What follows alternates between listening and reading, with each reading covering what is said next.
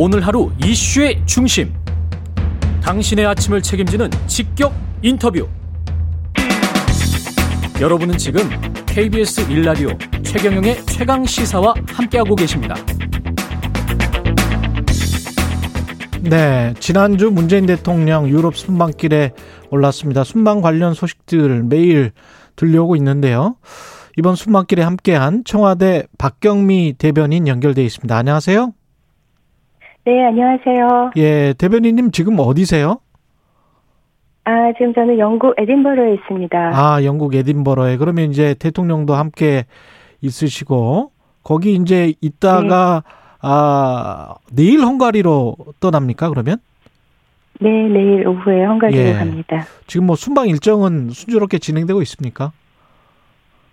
네, 7박 9일의 순방 일정, 이제 중반을 넘어섰는데요. 순조롭게 진행되고 있습니다.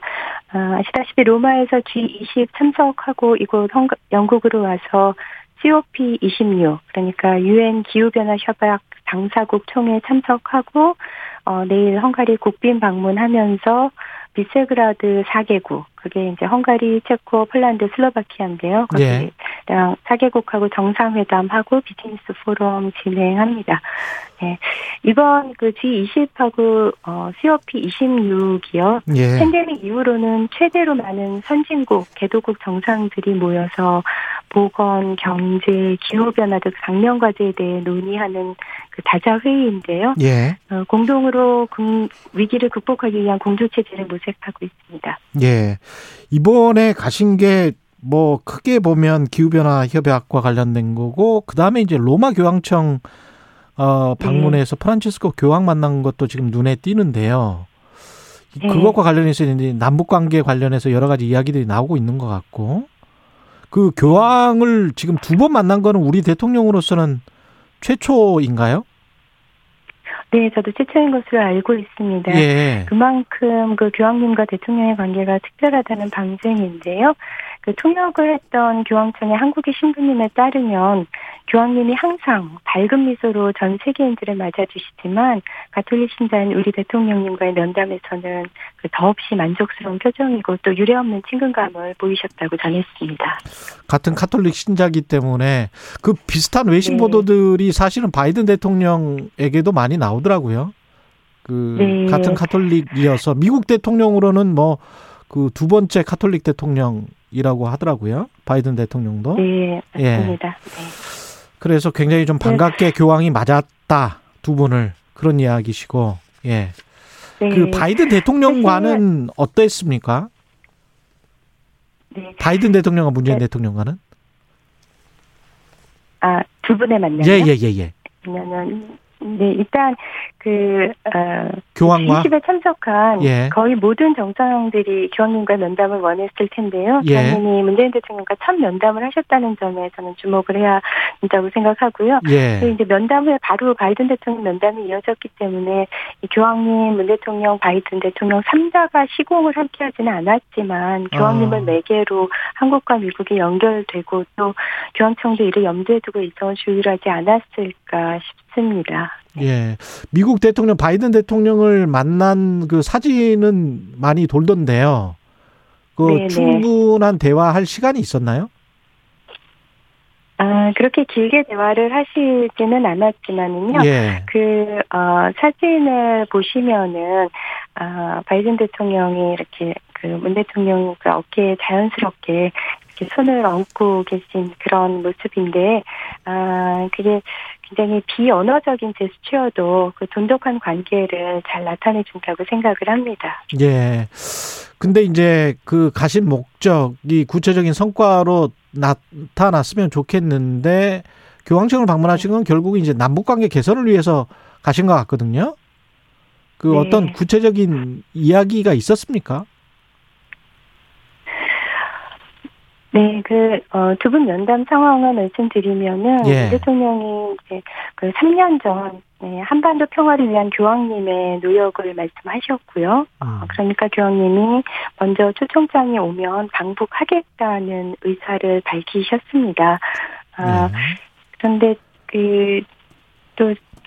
한국에서 그 기사를 보니까 좀 그걸 좀 왜곡한 경우들도 있더라고요. 그러니까 초청장이 오면 방북하겠다 이거는 이제 교황의 공식적인 입장인 거죠?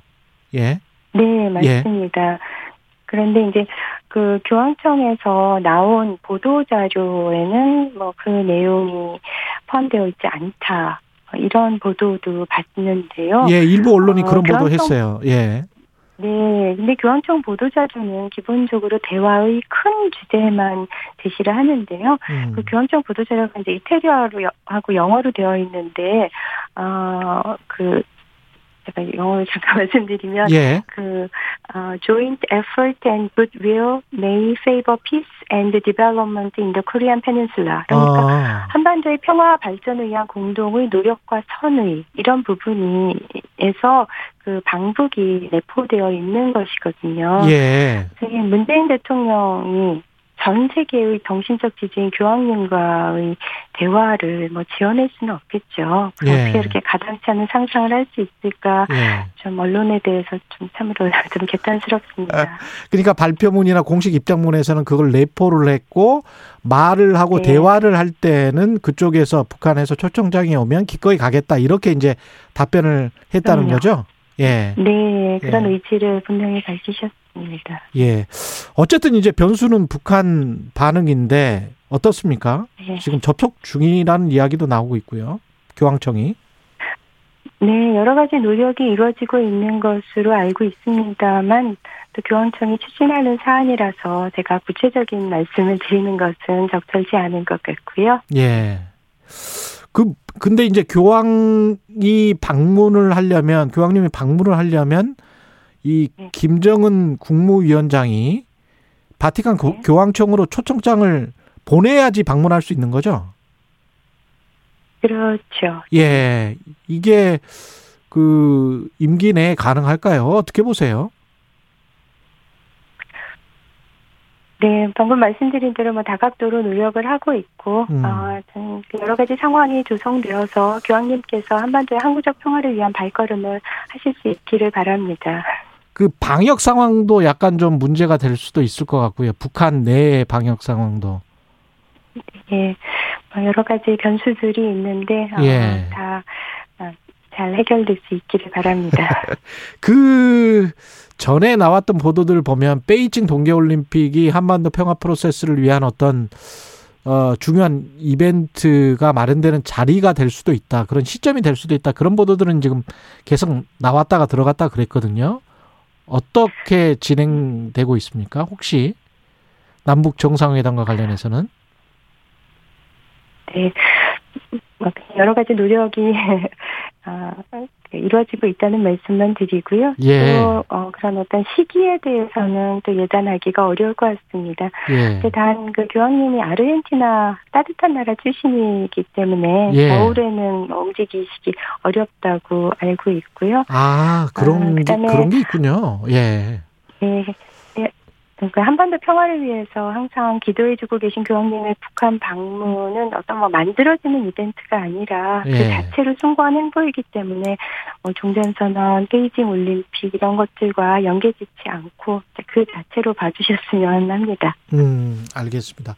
그 임기 내 지금 가령 한미 정상회담이나 한일 정상회담 같은 경우는 열릴 가능성이 있을까요, 지금? 네, 미국의 경우는 5월 한미 정상회담에서 워낙 풍부한 성과가 있었고 예. 그 후속 조치들이 계속 진행 중이고요. 그다음에 어제 G20에서 바이든 대통령과 잠깐 만나셨고 또 오늘 COP26에서도 잠깐 만나서 대화를 나누셨습니다. 근데 제가 차제에 말씀드리고 싶은 건 우리 언론이 외교라 하면은 미국, 중국, 일본에만 주목하는 경향이 있는 게 그렇죠. 그걸 넘어서 다자 외교로 좀 관심의 폭을 넓혔으면 사실 실제 문재인 정부에서는 한미, 한중, 한러 관계 크게 개선시켰고 또 신남방, 신북 등 외교 다변화에도 큰 노력을 기울이고 있거든요. 지금 이번에 G20 정상회담에서도 G20 정상회담에서도 그런 것들이 좀 보였습니까? 다른 나라들과는 그러면?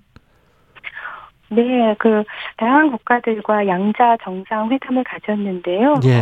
현재까지 EU, 프랑스, 호주, 독일 이렇게 양자 정상회담 했는데 4개 국가 모두 상대국에서 먼저 제안한 거고 또 우리가 요청을 받았지만 양자회담에 응하지 못한 국가도 여럿이에요. 아. 네, 이런 다자 정상회담에 회의에 와보면 대한민국 인기를 실감할 수가 있는데요. 에피소드를 말씀드리면 지난 6월 G7 때 제가 이제 회담장 로비에서 기다리고 있는데 갑자기 어떤 서양 분이 반색을 하면서 다가오는 거예요. 모르는 분이? 어리둥절했는데 예. 네, 제가 태극기 배지를 달고 있었기 때문에 그걸 보고 뛰어온 거예요. 그러니까 자기네 정상이 한국과 양자회담을 어떻게든 잡아오라고 했다는 거예요. 그 국가명은 제가 외교. 그렇죠. 외교 관계 때문에. 밝히기가 어렵지만, 예. 유럽의 선진국이었고요. 양자회담에서 이렇게 저희가 인기가 높은 이유가, 우선 대한민국 브랜드 파워, 우리가 UN 무역개발협의회, 그러니까 웅크타드에서 유일하게 개도국에서 선진국으로 격상되었잖아요. 그러니까 개도국 사정도 잘 알고 또 그래서 개도국과 선진국의 가교 역할을 할 수 있겠고요. 또 문재인 대통령님에 대한 개인적인 호감도도 적지 않게 작용을 했다고 봅니다. 그 정도로 위상이 높아졌다. 한국에. 예. 네. 태극기 배지 달고 또 태극기 마크 새겨진 마스크 쓰고 예. 당당히 회의장을 누비고 있습니다. 마지막으로 환경과 관련해서는 지금 이번 회담이 글라스고 회담도 그렇고 선언적으로 그칠 것 같다. 그래서 실질적으로 감축 목표를 제시 못할 것 같다. 그런 보도들이 많은데 어떻게 생각하십니까? 탄소 중립. 네, G20에서 네. 또 COP26에서 노력을 하고 있는데 중국, 러시아, 인도의 좀 미온적인 태도 그런 것 때문에 조금 어려움은 있지만 그래도 알겠습니다. 국제적인 컨센서스를 이뤄가고 있는 것 같고요. 네, 오늘 말씀 감사하고요. 유럽 현지에 가 있는 청와대 박경미 대변인이었습니다. 고맙습니다. 네.